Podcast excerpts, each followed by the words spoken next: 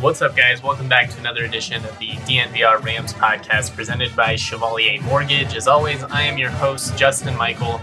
Got a special guest on today's pod, Andrew Dieckhoff, the Mountain West Wire, also the editor over at Heat Check College Basketball. One of my favorite college basketball sites out there. Highly recommend that you subscribe to keep up with all things going on on a national level. It's run by my main man, Eli Boettger. They've got talented people from all over. It was uh, it was really fun catching up with Andy. First time we ever talked, so you know it was cool to just kind of get his perspective. Mountain West people, we kind of got to stick together. You know, we don't we don't get the the love on a national level. People don't give the league the respect that it deserves. And that's why I try and get as many people on this podcast as I can that not only follow the Mountain West and can, you know, talk about it competently, but are also passionate about it because ultimately, you know, we're the people that love this conference and we're the people that are going to prop it up. Uh, so before we get into that, you know, we talked about everything new hires, the moves that interested him the most this offseason, his expectations for CSU, Nevada, San Diego State, all of that fun stuff. But uh, before we dive into all of that, Sure, you're probably hearing how great mortgage rates are right now. Mike and Virginia Chevalier, they are not your typical mortgage company.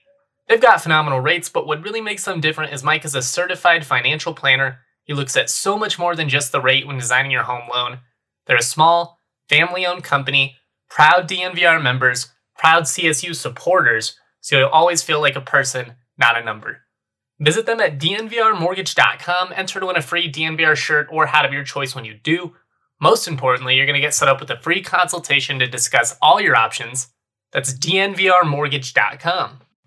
You know, if you've gone through the loan process before and you'd rather go get a root canal, go spend a weekend in Laramie, have to watch 15 straight New Mexico football games, I get it. Normally, it's absolutely awful.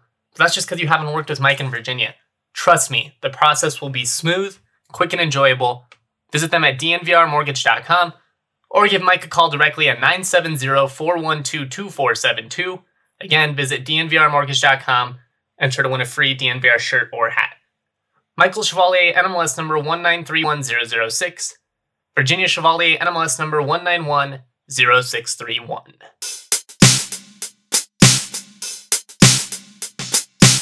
It's been, you know, a, a pretty wild off season, I think, as far as the Mountain West goes. So I just kind of wanted to get you on here, get your perspective on you know all kinds of stuff talk a little colorado state talk new coaches um, I, I, guess i'm just curious just right off the bat you know what piece of mountain west news was you know most interesting to you this off season, or you know caught your attention the most um, i think i would have to say probably san diego state um, kind of quietly getting a really good haul of people was I guess at this point, it's sort of expected that they're just going to kind of keep reloading. Um, yeah. But the last few times, or, you know, these last couple seasons, it's been players from either smaller programs or players who were kind of muted a little bit, uh, maybe at bigger programs. I'm thinking like a Malachi Flynn at Washington State, um, you know, kind of you know, he was good, but he showed promise, but he he had wasn't really a star. I yeah. think before he before yeah, he came there. But now, you know, you got a guy like Matt Bradley coming from Cal. That's you know a bona fide star coming coming through. It, it kind of feels similar to how you know Gonzaga is now uh, getting the the like top recruits. You're like, really, you're getting these now too. That's kind of how it feels to San Diego State, where it's like, man, now you're getting the like the proven high major players transferring down too. Um, but I think it, it all kind of happened a little while ago. So some of the, I guess, what do you want to, not the momentum, but the, it's not new. And so the novelty's worn off a little bit. I think people kind of forget a little bit, um, maybe how strong they've rebuilt really, really quickly. So I think that kind of jumped out to me. It's been a pretty good offseason if you're a San Diego State fan. I mean, you mentioned Bradley. That's obviously a massive transfer pickup. Yeah. They've got a couple of other good guys, but beyond that, I mean, you keep Dutcher in town, and obviously, you know, there was right. this the threat of him going from Minnesota. Now, I, I, you know, it's his alma mater. I know, you know, he's got the serious ties to it. I still have a hard time thinking he, you know, seriously was going to leave San Diego State, though. It's just such a, an established program. Yeah, well, and I I agree. I honestly thought that Niko Medved was going to be the if there was going to be somebody from Minnesota from the Mountain West to jump at that job, Niko Medved, another alum, um, or maybe you know Craig Smith. Smith I was kind of the guy for me just because he had the back-to-back yeah. tournament appearances. It seemed mm-hmm. like you know he's the hot guy. He's got the flash yeah. for the boosters. Yeah, exactly. I think, you know, maybe had the Rams made it to the NCAA tournament, Niko Medved's name would have been a little higher up on that list. Um, I think it's probably serendipitous that it, it, all kind of worked out the way that it did. Uh, but, but yeah, I, kind of, I, I heard people talking like, you know, Dutcher might want to take that job because, you know, it's kind of going home. It's, but I, he's been at San Diego State so long. It's like, this is, he's helped build this program just as much as anybody. This feels to me, it always felt like this is his home. Um, so I, I, yeah, I didn't really expect him to make uh, to make that move. I thought maybe somebody from the Mountain West would end up over there, but you know they went with a different a different alumnus. So. The, the thing about at least from CSU's perspective, I think it probably worked out pretty well. Just if Minnesota would have opened up next year versus this offseason, I think it's a lot better for for CSU just because you know they they're going to give Ben Johnson a couple of years at least. I mean, he could always you know go somewhere else. There's high profile jobs all over the country, but I also don't think Niko would jump just for any job. I think he understands like how this works and he's got a pretty good gig at the moment. He makes you know top three salary in the Mountain West. He'll make more if they advance to the tournament. Right. But beyond that, I mean, we've just seen it. Like Tim Miles making the jump to Nebraska. It you know relatively did pretty well, all things considered, because it's not a very good job, but it's just hard to win at some of these lower, you know, high major programs. Yeah, absolutely. Well, and you know, speaking of Tim Miles, you know, fun to have him back in the conference. so well. fun. Uh, very, very excited about that. Uh, I, I did not see that hire coming. Uh, I remember I was doing a podcast, I think the week before the hire was made, and we were, you know, uh, Jeremy Moss, the the editor at Mountain West Wire, uh, the two of us were on the podcast. We were throwing out just you know assistants, JUCO coaches, you know, maybe you know maybe Rick Croy at Cal Baptist would be you know a, as good of a sitting head coach as you could get to take this job, and then you know like Tim Miles, Oh, swinging yeah. for the fences. Well, yeah, because his name would come up for all the other jobs too. In the yeah, he's getting flooded like, for the Minnesota job, New Mexico, New UNLV Mexico, a little bit, Utah State. I heard his yeah. name in there for that one too. So yeah, it was just you know, it's like okay, well, he's not going to end up here, or whatever. And then he ends up at San Jose State, which is the school I was the most worried about filling their position too. You know, is it just going to kind of continue being this cellar dweller? And now I feel a little better about you know their chances with with Tim Miles than I would say with somebody who they're just getting their first crack at a head coaching job or something like that. So yeah, I think I think that's kind of nice. Wow. I keep thinking I can't think of a single move really from Air Force. That's the one team that I, I'm just like, has anything happened with that roster? And that's not true. There's one I can think of now off the top, and and uh, Glenn McClintock, a freshman, pretty good freshman actually last year. Uh, he decided to transfer to Northeastern, I think, somewhere. So, but they haven't really gotten any uh, any any big news coming out of Air Force basketball. Um, and this is obviously going back to before last season, but I didn't understand them moving on from Dave Pilipovich. I was a pretty big defender of him. I thought he was, you know, he consistently had them competitive in conference. He just there's so many recruiting hurdles. The the expectation that Air Force is going to contend in the same way that they do in football, I just think is unrealistic at this point. I mean, every now and then, you know, you can have a you know a flash season where maybe you crack the tournament or something, but consistently, it's just not going to happen. Yeah, I it, it, never really has. I mean, they had the a few years. They made know. the tournament in like I can't remember. It was early two thousands. Yeah, I, I, I keep wanting to. I there's like a few years that are popping up in my head, but I don't know if any of them are right. But you know, somewhere in the in the early aughts. Um, but it, yeah, it's been a while. I guess you know they're they're going back to the guy who got them there in Joe Scott, but his i mean when you just look at what he's done as a career it's like essentially just mediocre at best. And i'm not trying to throw shade. I mean i, I don't know the guy. I've never interviewed him. I, you know i've never Sure. been around him. But you know Pilipovich, he was a great dude. I, I loved being around him. He's a lot of fun.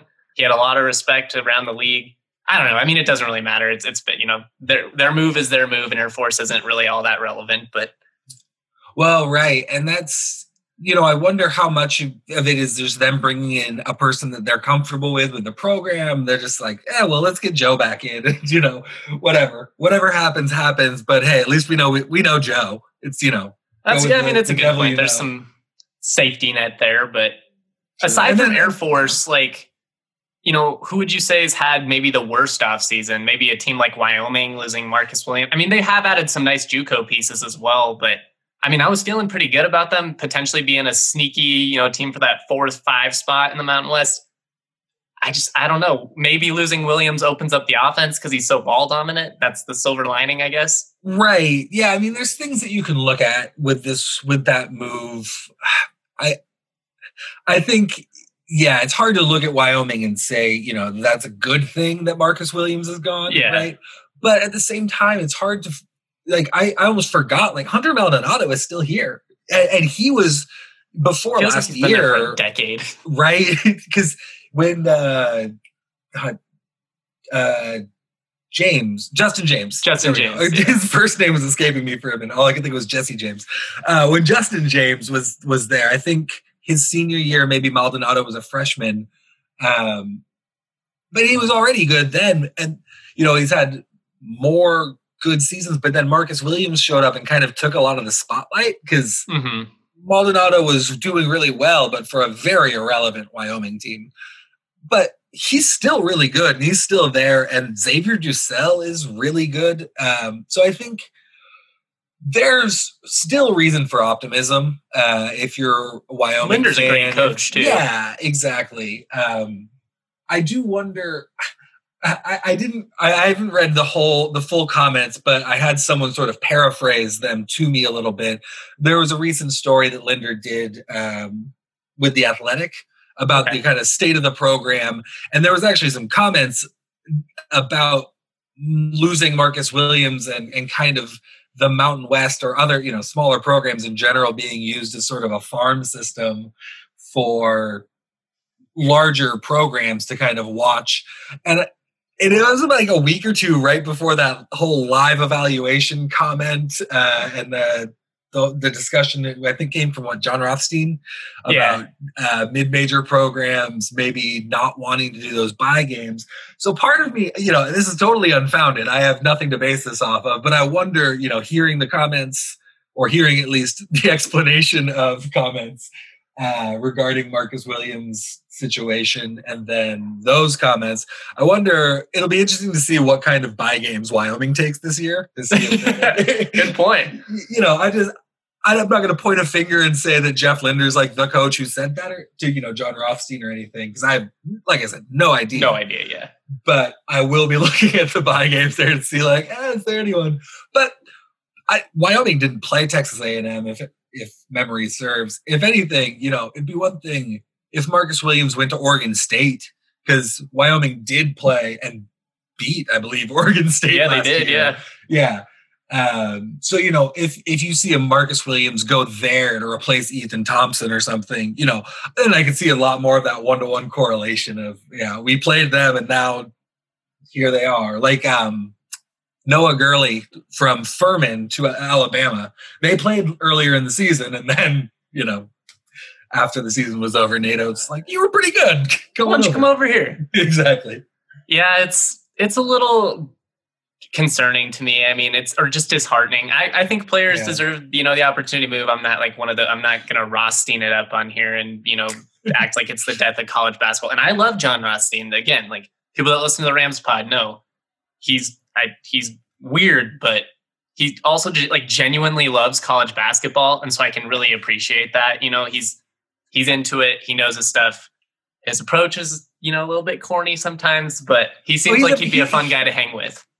Yeah, I feel like uh, once you're past the brand, assuming that there's, you know, a past to the brand, uh, I think it would be very cool to you know pick that guy's brain or just kind of sit down and yeah uh, have a conversation. But yeah, the Twitter persona that you see, I think that you know behind that that kind of frozen smile of the Twitter bio. like man it makes it makes things come off a little robotic sometimes but yeah i agree i think there is an actual you know a passion and a dedication there that's very respectable so. i'm glad that you brought up though the the tweet from rothstein about mid majors potentially not wanting to play by games um i'm not going to put the names out there but i I sent that tweet to a variety of coaches that I know around around the Mountain West, and I was like, "Is this true?" Question mark. Mm-hmm. Every single one of them were just like, "LOL, no, LOL, right. no, yeah, LOL." Yeah, yeah. Like we need the money. Clearly, the the tougher part I think for schools in the Mountain West is finding finding buy games because they there's a lot of good teams. You know, if you're if you're a, a, a really good program, a top twenty five, do you really want to host a San Diego State or a Colorado State right now? Right. And this was a conversation before COVID. I mean, before this, I remember, you know, two seasons ago in the run up to the season, buy games were tough to come by yeah. because because of the high quality of the of these mid majors, not because you know the mid majors are trying to be coy and hide their toys or whatever, uh, but because you know the the high major teams were either yeah, they don't they don't want to pay to get embarrassed on you know their home court. So like yeah. you think if you're like a Kansas State or something, you know what I mean? Where it's like, right. what incentive would we have to host these teams? Like CSU played a a home and home on neutral courts with Kansas State under in the Larry Eustachy era about four or five years ago, and they, you know that they were both pretty decent games. But like if I was a Kansas State athletic director, you know, director of operations right now, just like, hell no, we're not bringing David Roddy in here to beat us in front of our fans. Right. Yeah. What what is there to gain? You know, you're so so you're kind of then you're looking at the bottom, I guess, of the league. You know, they might get more of these buy game opportunities, but do they want to take them? Because, you know, are they trying to if you're if you're Tim Miles, are you really trying to like get every single tough buy game you can and really stack? You know, j- I think the counter is, and the, you know, Med in Medved's first season, CSU played at Duke. You know, they opened the season at Duke. Everybody right. in the world knew they were going to get their asses kicked in that game. You know, you know what's going to happen. Yeah. But it, it really doesn't matter because they knew realistically we are not an NCAA tournament team this year. So what are we going to do? We're going to go get our young guys, you know, some experience in an intense atmosphere against a quality team. They'll get to, you know, say that they played in Cameron Indoor. You know, you played against Coach K. Put Carvaggio on, on ESPN. Yeah, you know, like exactly. there are benefits to it, but then again, go, like going back to what I was saying with the other, if you're a team like CSU, now you're like, you know, I, we, I don't know if that's really that beneficial for us. Either we get our butts kicked and it hurts us as far as the tournament resume goes, I don't know. Like, I guess if you win, it, would be phenomenal. You know, you go beat a team like Duke, but the incentive changes when the losses actually matter. I guess is my point. Yeah, exactly. And I think for a team like Duke, you know, they're looking, they're they're making a pretty, I think, reasoned calculus there. They're saying, okay, there's a few of these teams that we might play, but there's a few that we won't. So you know, I can see a Duke maybe reaching out to a team like uh, like a Fresno State maybe this offseason. But and they can evaluate Orlando Robinson to see if they want to poach him. yeah, exactly. It's, it's the exact same thing all over again. so uh, honestly, I'm I, am i am laughing now because I'm surprised that Orlando Robinson is still around. To be honestly, honest. I am too, and it can, it can change so fast. Like sure. At, at, this point, I'm so hesitant to say it. And even with CSU, you know, as of right now, PJ Bird, the only player that's leaving the program, they have all their scholarships filled. Everybody's back on campus. It looks like it's going to stay in place, but I'm always hesitant to be like, CSU lost nobody this offseason because come right. August, you know, if, if somebody says the, the dip, which we do see it happen. Yeah. Well, and you know there's all sorts of eligibility stuff that I sort of know about, but I don't know everything, you know, but that goes on in those compliance offices and and what's needed to make the grade. You know, I think last week there were a lot of schools releasing their grades, I think, or you know things like that, and a lot of uh, maybe not a lot, but a few transfers that uh, didn't end up going through the, same, the way that we thought they were going to, uh, right around the same time. So, I mean, like, that's a real factor. Like, you know, yeah. I, I knew Chandler Jacobs was flipping from Texas Tech about four days before it happened, but they were like, you know, don't like say, don't put anything out there, is what I was told. Because, um, you know, they got to figure out, make sure that he qualifies, you know, everything's right. cleared on his grades at Dallas Baptist. And it's a, it's a weird process going from you know a, a smaller school and all the, the academics that go into it and, and i'm kind of curious how that's going to play a factor for csu given that they hired sam jones to fill one of their assistants you know a guy who's coming from the nba ranks he has no experience dealing with any of that type of stuff yeah. Yeah i mean i think I, I, at some point you got to you know somebody's got to learn a little bit of that part of the job i would imagine but you know. Well yeah i imagine it's you know it's probably not that different from the nba you're just kind of like looking after them don't get in trouble do right do, exactly know? it's like you don't need to be on the the housekeep like the upkeep part but just please don't create violations for us that sort of thing you know. I think as long as you get that point across yeah you should be fine. should be good. should be okay we're going to branch into CSU here, but, but just before we do, right now it's it's Memorial Day, late May. We're going into the summer, lock and change. We haven't seen any of these teams, but if I you know put a finger gun to you, I don't want to say a real gun. Uh-huh. Put a finger gun to you and was that. like, "Hey, who's the top three in the Mountain West next season? Who you got?"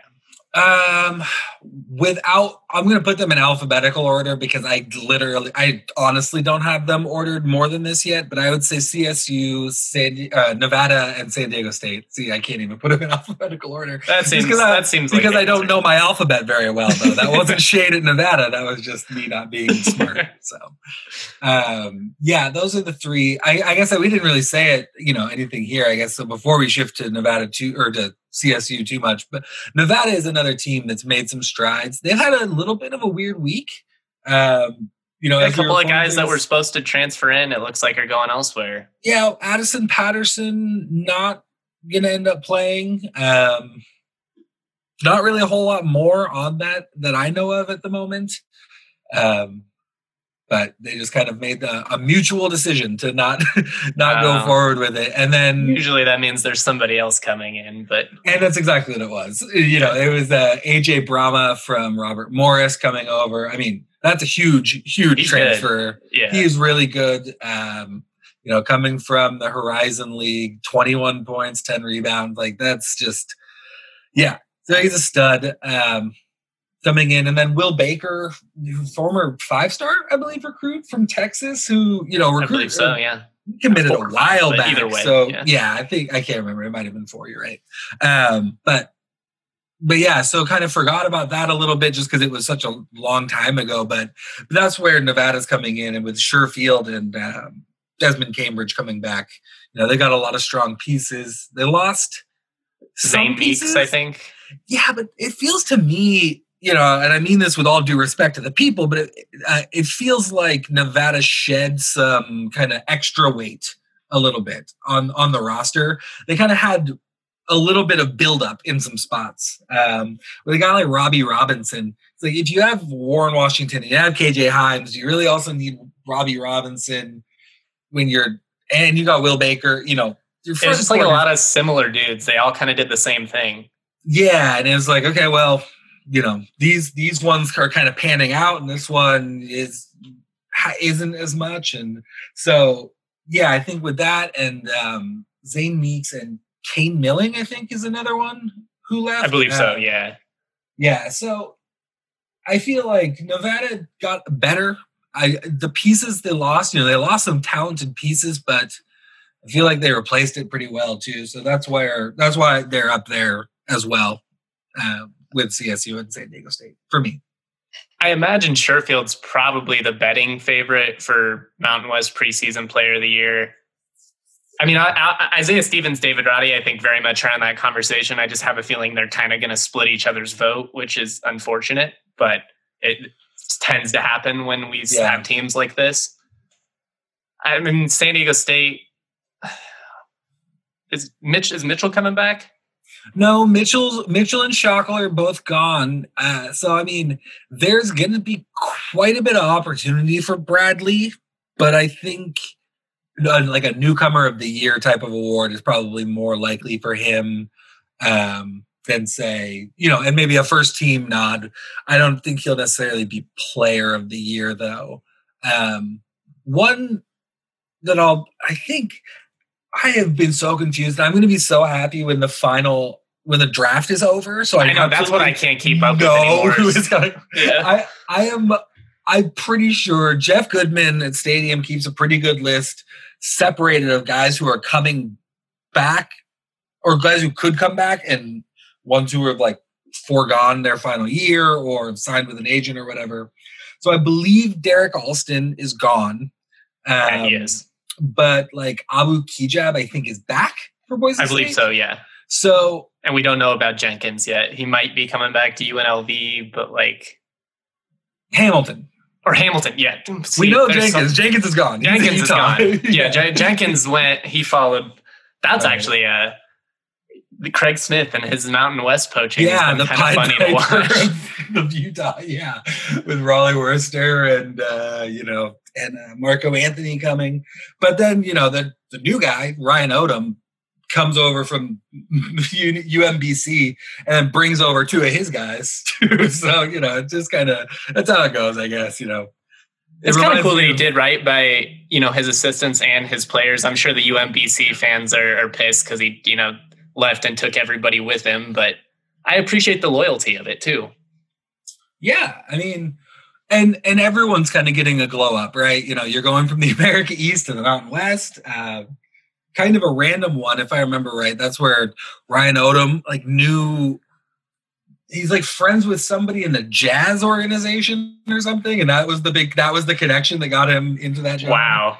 Yeah, something like that. Is that, that hire made no sense to me on the outside, but I mean, he's a great coach, so it, it, could work out. It was just one that I wouldn't have guessed in a million years. You could have like been like list a hundred basketball coaches that will be in the running for Utah State, and he wouldn't yeah. have been on that list. Well, and it's something weird like Quin Snyder's, you know, sister-in-law is married to Ryan Odom's brother or something you know it's like one of those really weird connections that like gets two people in a room and then you know it works out. So that's the one thing just watching all the coaching carousel trying to predict who's going to go to a job. It's so tough because i don't know though i don't know all of that stuff. You know there's the publicly available information i can see like oh that's the alma mater and that's the old job yeah. he had but you know finding all of those little insidious you know nepotistic like all of those things.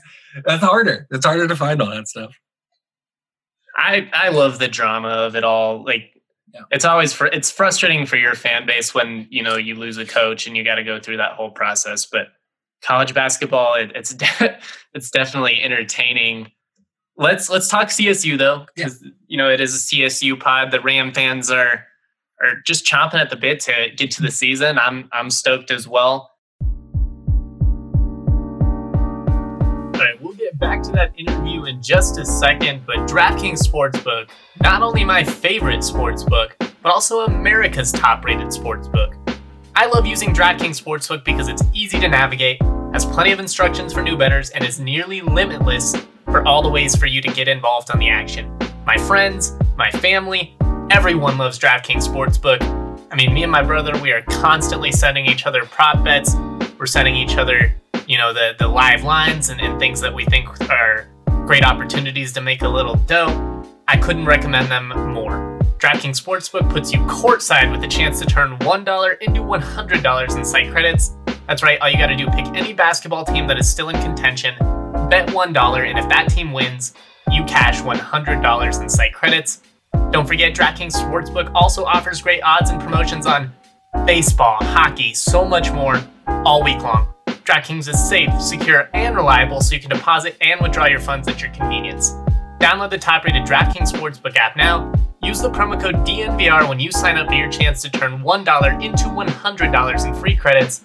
Bet on the basketball team of your choice to win their next game. If they do, you will claim $100 in free credits. As promo code DNVR for a limited time, only at DraftKings Sportsbook must be 21 or older, Colorado only. New customers only. Wagers paid out in site credits. Restrictions do apply. See DraftKings.com slash sportsbook for details. Gambling problem?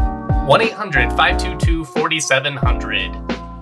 I also want to shout out Solace Meds. That's right, we have partnered with a premier dispensary for you guys to get some smoking hot deals with.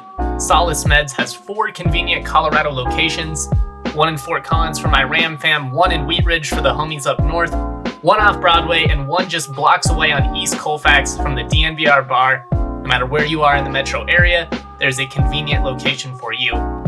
Not only that, Solace has some absolutely banging deals this month. Buy three, get one free on the entire store for Memorial Day sale. You cannot beat it. They've got 15% off 3 grams of connoisseur concentrates, 2 for 25 Koala and Solace 100 milligram bars. These deals are popping.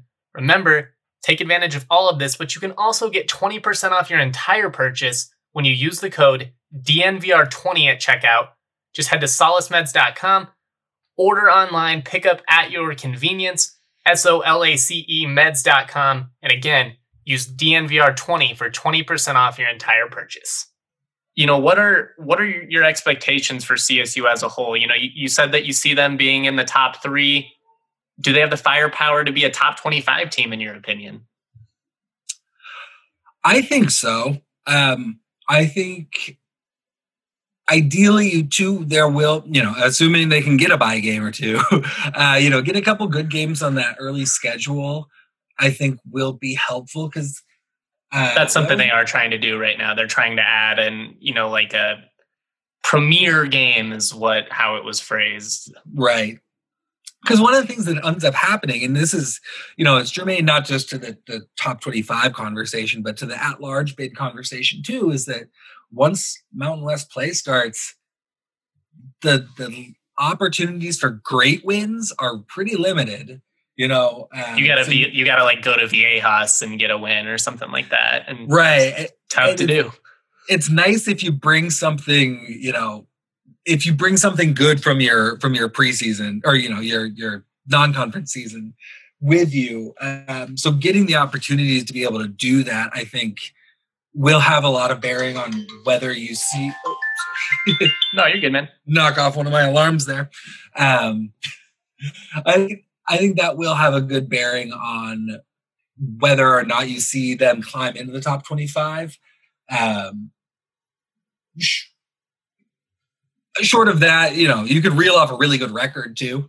You know, sometimes you can you can make your way in there by just going like 25 and 3 or whatever. You know, they'll, well, they'll put you tried that in uh, under Eustachy, They went 27 and 4, I think, Oh and oh they were like the highest ranked RPI team at like they were like 27 in RPI back when RPI still mattered, and it was like the highest ranked RPI team ever to not make the NCAA tournament. Oh, that's so but brutal. Fan and CSU fans hate me for this. This is like one of my least popular takes. I kind of respect that the committee was like, no, you tried to juice the metrics, you didn't actually play anyone but then the, then I go back and forth. I'm like, but they won almost 30 games. Like at some point that has to matter. It was just they they lost to Wyoming three times that year, and that's that's what held them out because Wyoming that was the year that Wyoming went on to win the tournament with Josh Adams, and they kind of stole uh, CSU's yeah. bid. Right. Yeah, I mean, hopefully, I think that one of the nice things is that Colorado State sort of introduced themselves to a lot of I they, they put themselves on the map last year. I think, you know, two years ago is if you were paying attention, you, you saw could see it. Yeah, you, you know, they went to it. Tulsa and won. They had the buzzer beater against Nevada. Like things were coming together. Right. And you were just like, oh wait, what? These are how young are these people? Yeah. you know, when, once I that was when it really clicked for me. When I was watching them, I was like, oh, this Colorado State team's pretty good. You know, they got Nico Carvacho, blah, blah, blah, blah.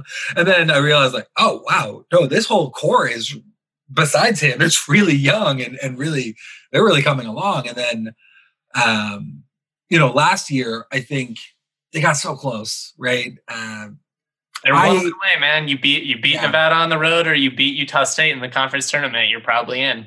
Yeah, and yeah, it, I mean, very disappointing to to not have that happen. But I think that this year people will be kind of looking for them maybe a little bit more. It's definitely where, different expectations. Right, where it's a little bit more of a confirmation bias, sort of like, okay, we, we're expecting Colorado State to be good. Are they as good as we wanted them to be?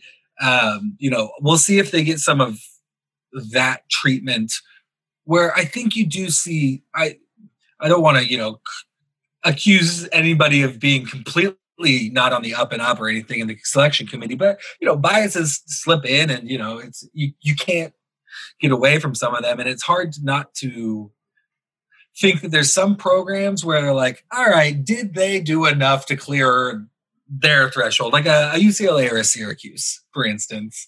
I was going to say both of those schools. So I, I think CSU like had a pretty year. firm gripe over both yeah. of those programs. Even Wichita State, I think CSU had a better had a better resume, but I try not to I try not to you know dwell on it too much. Everybody got to we were doing a live show uh, for DNVR, just kind of reacting to the tournament stuff when mm. it all happened. Ooh, and that's brave like, for a team that's on the bubble like that. As soon as as soon as UCLA got in, actually Wichita State even early, I was like, uh, if Wichita State got in, then yeah. CSU's not going to get in. And then I was just sitting there trying to trying to stay positive, trying to, but man, it was heartbreaking. It was heartbreaking. Yeah. You know what could hold CSU back in your opinion? Where where might they be lacking? I I want to see more out of the front court, um, and, and specifically, I would love to see one of James Moore's or Dischon Thomas really take over the kind of the big man role uh, and really make it theirs. I think James Morris did a, a nice job last year. I was I was pretty happy in terms of coming in with not a ton of knowledge about him, honestly. Um, kind of thinking, okay, players get talked up a lot, right? When they're in the announcement, when they're, you know they sign on with the team, everybody is a huge get for the program. Everybody, yeah. you know, they're they're no coach is going to be things. like, oh, this guy sucks, but we just needed to fill the scholarship. You're right. Like, man, we needed a warm body, and let me tell you, this guy is a warm body, right? Um, so you never quite know what to expect. You know, you you see, especially when you see things that might be flagged as like unicorn traits, like oh, he's a big man who can shoot. You're like, uh, really? Uh, you know, no. yeah. I'll believe it when I see it. Right. Um, but I I saw some good things there. I would love to see Dischon Thomas take a step forward. Um, I think that I was expecting it to happen last year. I think a little bit more. Um, I think you know, and I, I, I think that's a fair critique. You know, and obviously he lost his starting role to James Morris. Right. I think that DT was one of the guys probably most impacted by not getting to have like a traditional off season, and I do expect him to be a much more uh, competent defender early on in the year. We saw him come a long way. You know, by the NIT, he was actually playing pretty good defense, and his ability to you know knock down those threes. You know, we were kind of joking about Moore's I, if James Moore's never shot another three for the rest of his career, that would make me happy. He has the ability. I've seen him do it in practice, but there's just something about the game he can't hit him.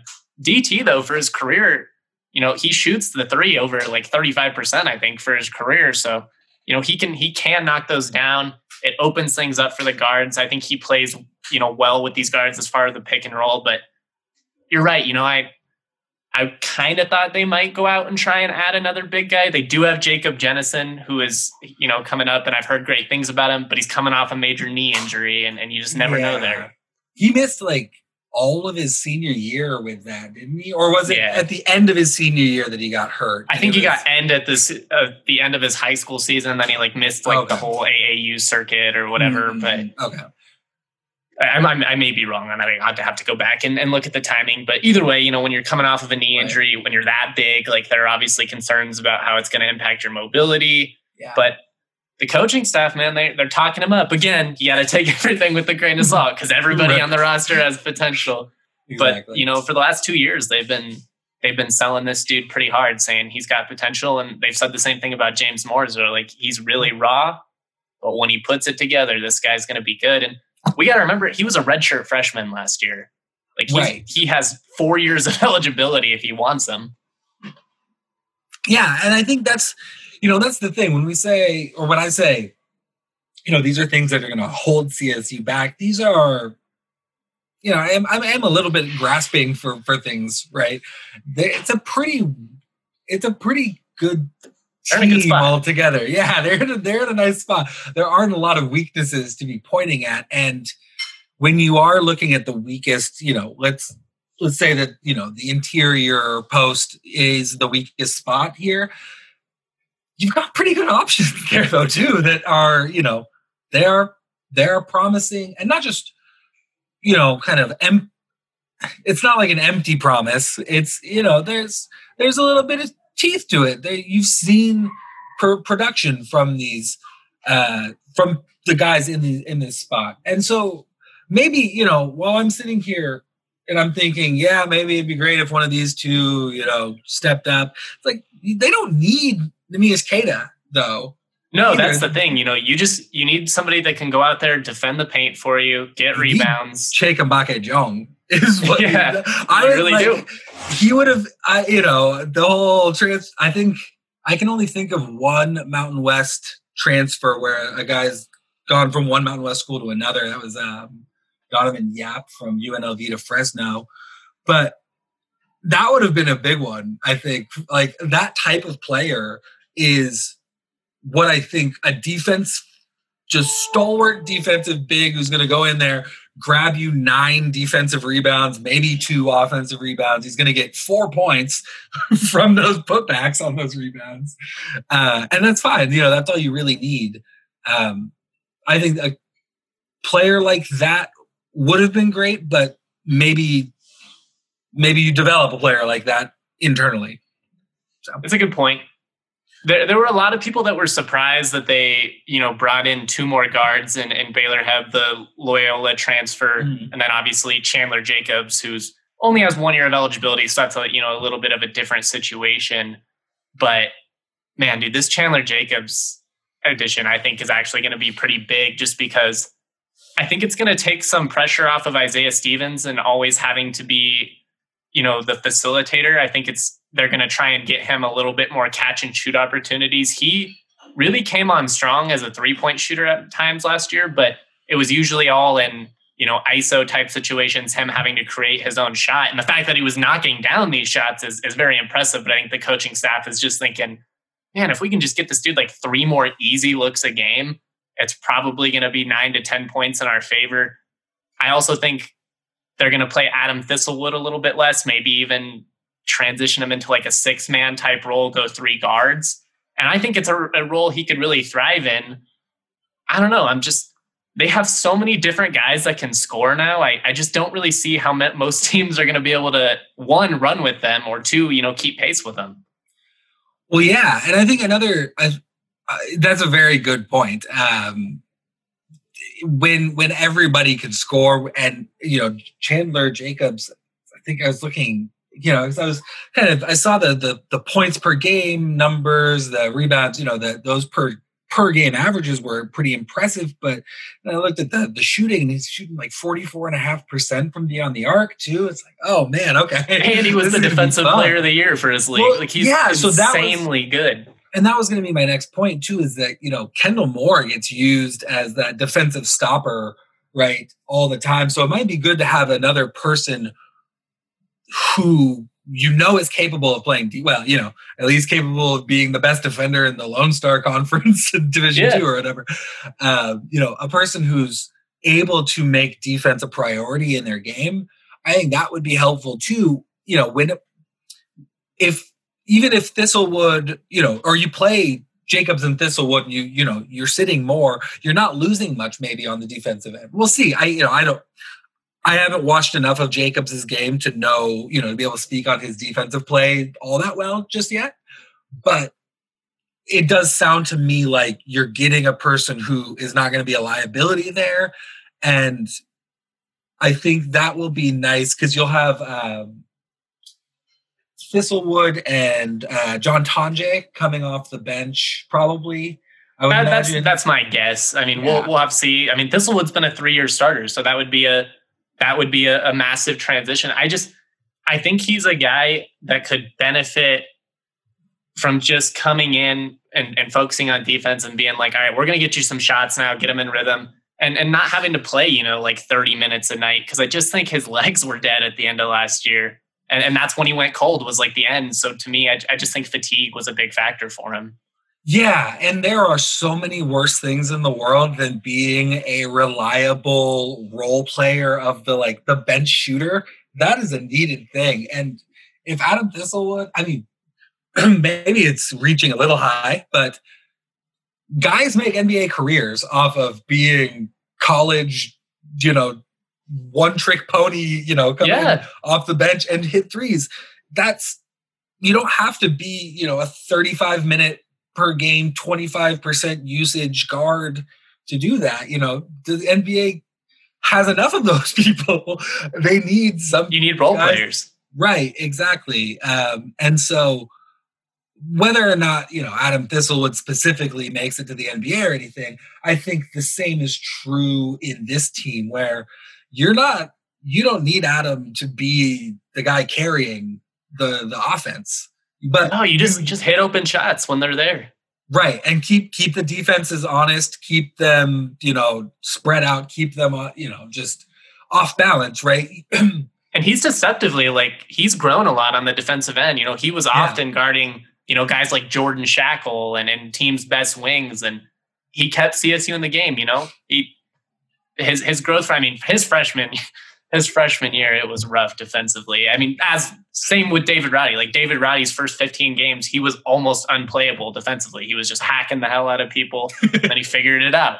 I, it makes total sense. He's six, right. you know, six five, playing against six foot eleven dudes as a true freshman. But yeah, right, yeah. I I don't know, man. I I try not to get you know people's hopes up too much. I try and you know just be like, all right, we all know college basketball is weird. You need things to go your way it just feels like you know if, if there was ever a year for a csu team to, to make a, a sweet 16 run or something you know this this would probably be it you've you played you have experienced guys you've grown together you don't have roster turnover like the rest of the league i mean all the pieces are in place and honestly you know while the rest of the league certainly has made their own moves too and they do look good and they've got you know at, at, some point you know a team like san diego state at this point you just give them the benefit of the doubt like exactly. yeah whatever you whatever you're doing. figure it out. Yeah. Right exactly. And with nevada and steve alford i think they're probably not too far off from that as well from being in that same kind of territory. Um but at the same time it's not like i'm looking at them as top five teams in the country or anything like that no yeah these you know it's a it's a a field that's open for Colorado State to make a move. So I think that your optimism is not unfounded. I think that you have reason, you know, to be excited about this this particular team and the trajectory it's on. So yeah, I mean I share your optimism for for this season. Where does Isaiah Stevens rank in your opinion as far as top players in the league? You know, is is he in my opinion there's not really anybody i would take over him. But again you know i'm i will fully recognize my bias here. You know sherfield's a bucket. You know there's san diego state's got some great talent. There's a couple of guys on even you know unlv that they've added that i like a lot. But i just the way stevens plays he's so savvy he's so aggressive he's just and he's like he's a big moment type guy you know like he multiple buzzer beater game winners already it's just like yeah, I Give mean, me that, dude. Uh, well, I mean, I'm a I'm a Portland guy, right? And so it's hard for me not to watch a guy like Isaiah Stevens and not see a little bit of Isaiah or Isaiah, uh, see Damian Lillard. I love know, that comparison, and just, right? And just uh, a guy who doesn't have to be the the star, doesn't have to be the killer, but certainly but he will. But he will be if if, if he has to be, he'll do it. Um, but he knows how to let other guys do that too, which I think is really cool. Um, and, and there's yeah, not a just, lot of guys like that. Like there are a lot of talented players. Like I love Sherfield, but I think Sherfield is kind of one of those dudes where last 15 seconds and they need a shot, it's his, even if it's not necessarily the best shot. And we saw you know, with Isaiah, oh my goodness, getting tongue tied, with Isaiah Stevens last season and their win over San Diego State. You know, Stevens, he had, had a nice little step back. He creates some separation. Two guys crash out on him. So what's he do? He dishes it to Tonje in the corner. Tonje gets the game winning play. Right. And it's just that IQ, I think, that separates him for me. And I'm not saying Sherfield's not a high, you know, caliber player. I just think they're a little bit different. Yeah, I mean, I think we're talking about two first, all you know, all Mountain West first team players. By far, here. yeah. Um, you know, other guys, I guess, that have to be in the conversation. Uh, Bryce Hamilton, if he comes back, if he, yeah, he's, gonna, he's a bucket. He, uh, he's going to be in the top scorers list. I don't know. I don't know if they're going to win, but right. I have I have questions. I think about Bryce Hamilton's overall impact. You know, I think he reminds me a lot of Amauri Hardy for UNLV, who scored a ton of points that didn't really matter a whole lot in the hey, end. a lot of 20 point games and 15 point losses. right, exactly. Uh, so I do think, yeah. I don't think Otzelberger did a very good job of putting him or Jenkins in a position to succeed, if we're being no. honest. I don't think that he optimized their skills at all. Like it was just a lot of go out there, guys. I mean, it was a tricky thing for him to try to pull off too. In retrospect, thinking about it, you know, you bring well, and we say in retrospect, thinking about it, Bryce Hamilton, if memory serves, had not really blown up when David Jenkins made the decision to actually transfer because he sat out that year. And yeah. in that sit out year, that's when Bryce Hamilton blew up and became a star. And it was like, oh, now UNLV has two stars, one that TJ Otzelberger like recruited to come there and one that organically developed. And yeah, I don't think that it meshed well. It was very unclear to me who was the star of the team last year or who was, you know. I don't even think they knew. Alpha. I mean, and right. they were just so random. You know what I mean? There were some nights you'd watch UNLV and you'd be like, this team could hang with anyone. And with the offensive firepower they had, that should have been the case. And then there were other times you watch them and it's like, I think Air Force could beat this team. Yeah or you know, you're like, okay, so Caleb, this is another Caleb Grill game where Caleb exactly. Grill is responsible for, for whatever happens in this game. You know, he's doing it all. So he's following TJ again too. He sure is. Yeah, I mean, that's TJ's got loyalty. He gets guys to follow him. You know, people seem to like him. Also, you know, I'm I'm not throwing shade at him. He comes off likable in press conferences. From what I've seen, as far as what he produces on the court, I would have set, put him as like the eighth or ninth best coach in the league last year. That's why I was so shocked when he was the first guy to land a Power Five job. Yeah, that. I mean, once I kind of heard that there was that it had been going on for a while, and again, one of those kind of like him oh, and the AD are tight, like you know. Yeah. Like, oh, okay, his, his sense. wife is like an ISU swimming superstar great. you know, it's, of course, it's one of those connections that, you know, just didn't really have right offhand. And oh, these conversations have been going on since January. also good to know. Uh, but yeah, I don't know. It's been a fun off season. I'm sure there's a couple more moves left, um, you know, to surprise. But with the NBA draft deadline, I think just passing today or last I, night, I think it was yesterday. Yeah, for the early entry, but I'm seeing, you know, more guys officially announcing that they made the decision, you know, two days ago. Now they're announcing it today. So there's, you know, there's still a little bit of info coming in, but I think we'll have a pretty clear, clear view over the next week or two, you know, with really start to look at these rosters as pretty close to finished products and start making some more better, more, more full predictions on on the season coming up. Yeah, I get it. It's it's just weird right now with so many things still in flux. But yeah. thanks for coming on, man. This has been a blast catching up. I, I definitely want to get you on the pod again as we get closer to season and like throughout. Mm-hmm. It's it's fun to talk with people that actually follow the Mountain West. You know, we gotta we gotta stick together. That's kind of the cool thing about this conference is I think everybody kind of gets you know what the situation is. So it's a lot of people rooting for other Mountain West teams. You know, all just like I, you know, last year everyone's hoping we'd get four teams in the tournament, and it didn't yeah. play out that way. But that would have been incredible. Yeah. So we'll just have to do it this year. Just yeah. you know, start the four mid Mountain West thing up again. Why not? Make the Mountain West great again. I I, I hate using that, but it, it, it does work. It does every once in a while. Yeah. Tell uh, tell the people where they can follow you on social. You know, definitely check out his work on Heat Check, Mountain West Wire. I know you do a lot of analytics stuff, and, and we didn't even dive into that, so we'll definitely have to talk about that next time. But where can yeah. the people find you?